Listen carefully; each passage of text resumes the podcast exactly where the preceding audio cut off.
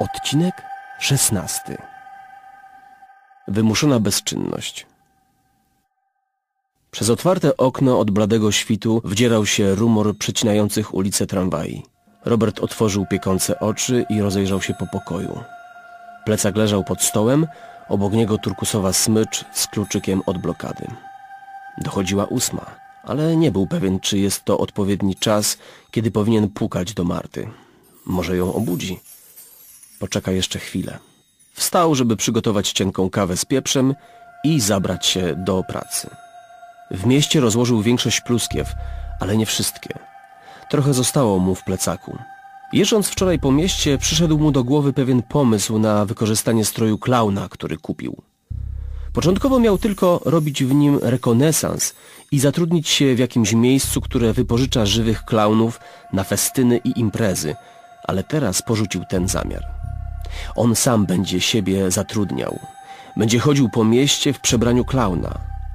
Pozostałą Aminę zamontuje w zabawkach, które kupił i rozdaje dzieciom. Tacy jego mali posłańcy złej nowiny. Kilka toksycznych zabawek trafiając do domu może kompletnie zniszczyć szczęście. Ale to później. Teraz miał ważniejsze rzeczy do ogarnięcia. Z notatek ojca wynikało, że napromieniowana amina działa dopiero kiedy aktywuje się urządzenie zainstalowane wewnątrz fiolki. Aktywator był bardzo prostym urządzeniem, po prostu nadajnikiem, który w jednym momencie powodował, że cząstka jest podgrzewana, spowijana światłem, a dodatkowo ciśnienie, jakie wytwarza się wewnątrz, rozsadza szkło i uwalnia promieniowanie. Był tylko jeden maleńki szczegół, jaki nie dawał mu spokoju. Przy aktywowaniu aminy, poza urządzeniem do tego służącym, była potrzebna rzecz, o której nie miał pojęcia i miał nadzieję, że znajdzie odpowiedź gdzieś dalej, czym ona dokładnie jest. Chodziło o martwą energię. Nie miał pojęcia, czym była. Nie było to wyjaśnione. Martwa energia, przeczytał jakby na głos. Skąd ja mam ją niby wziąć?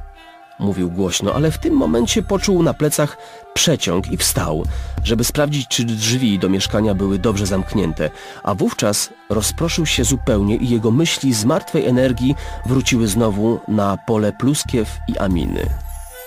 Był podekscytowany samym momentem eksplozji fiolki, ale tego nie miał oglądać.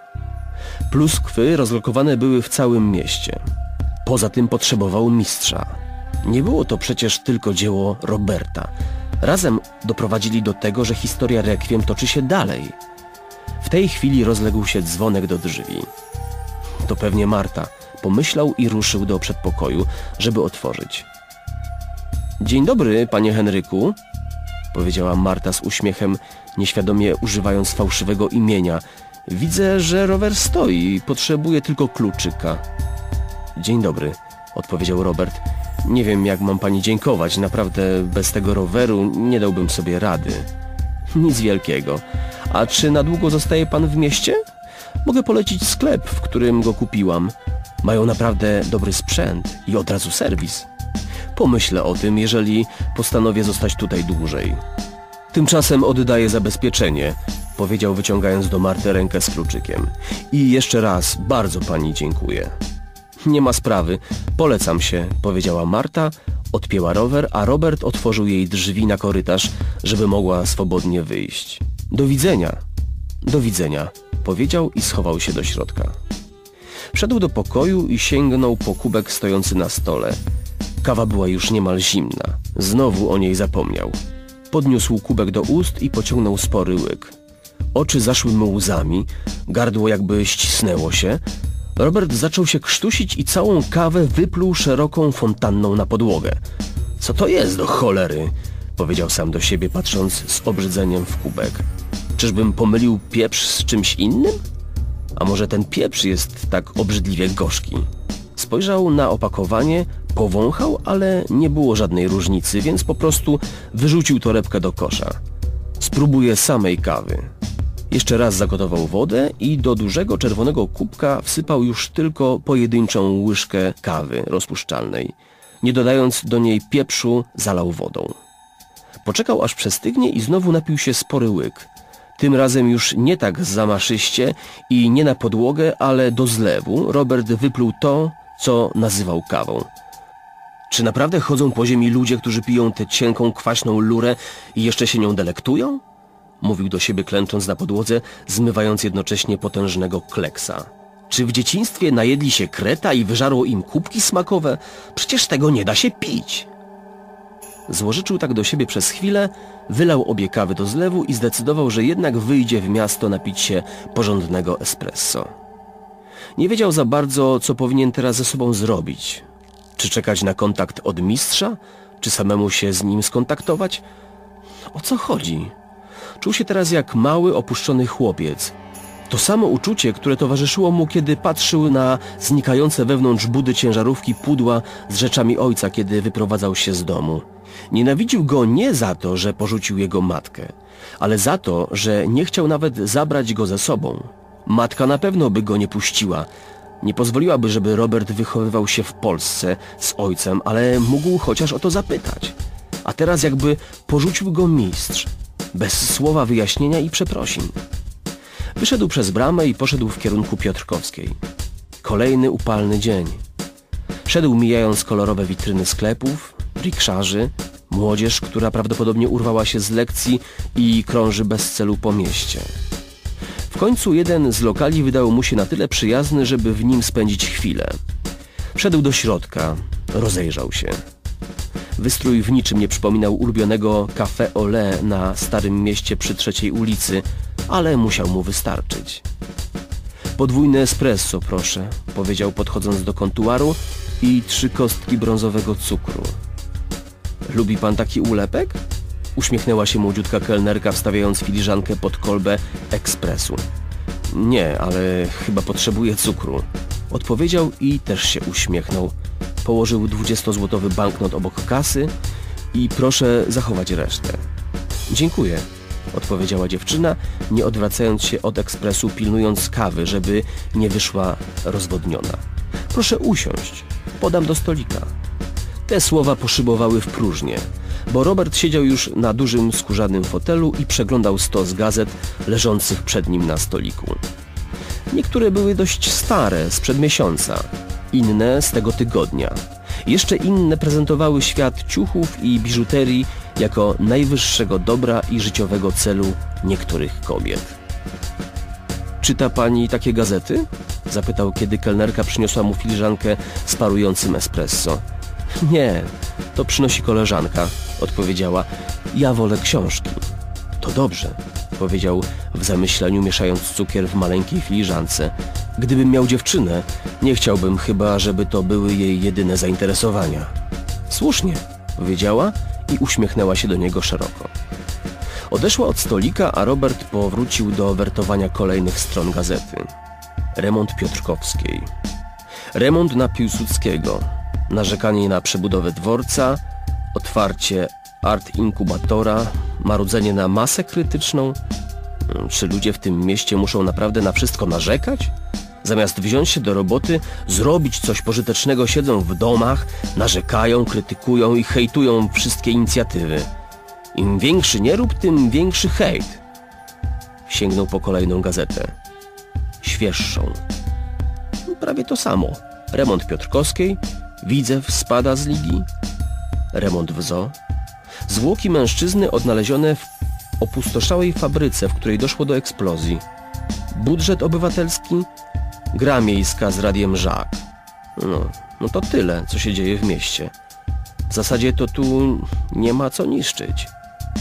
Złożył gazetę i położył przed sobą na stoliku. Dopił espresso, wygarnął jeszcze łyżką cukier, który nie zdołał się rozpuścić, po czym wstał do wyjścia, podnosząc gazetę ze stolika. Mogę ją zabrać? Zapytał przez salę kelnerkę za kontuarem. Przedwczorajsza.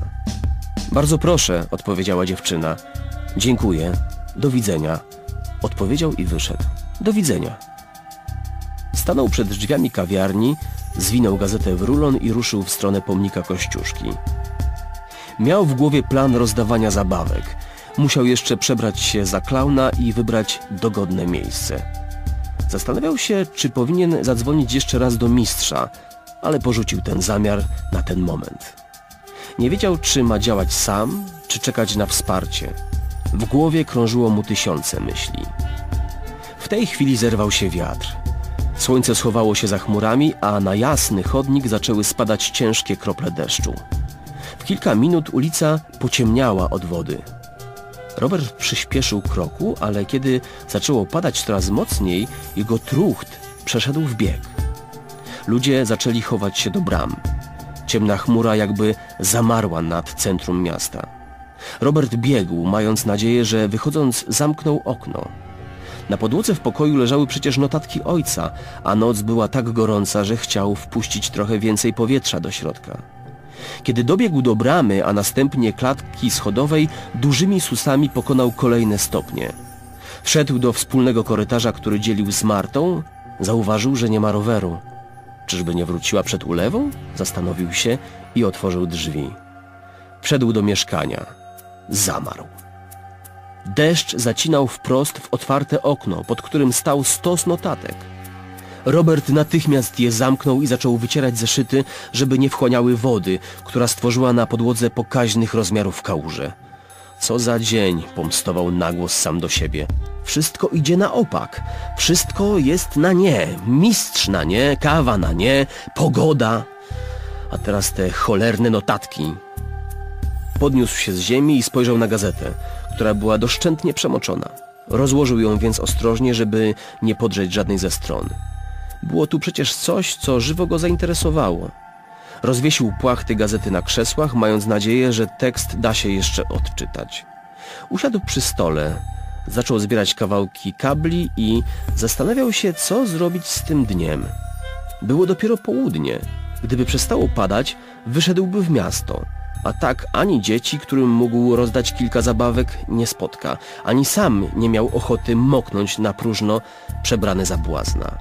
Oparł czoło na dłoniach i bezwiednie przelatywał wzrokiem tekst gazety, która wcześniej służyła mu za roboczy obrus, kiedy montował diody. Jego wzrok utkwił na małej informacji na jednej ze stron. Była zastanawiająca. Napisana dziwnym językiem, jakby pisała ją osoba, która albo chce zirytować czytelnika, albo zadrwić z niego używając słów i zwrotów w nieodpowiedniej kolejności. Czytając informację po raz czwarty zrozumiał w końcu o co chodzi. I dotarło też do niego, dlaczego tylko ta jedna rzecz leżała na stole, kiedy wszedł do mieszkania. Zostawił ją mistrz i w ten sposób chciał się z nim skontaktować. Przez gazetę, przez informację, którą zrozumie tylko on, mimo że czyta to setki osób. Prawdopodobnie dlatego nie odbierał telefonu.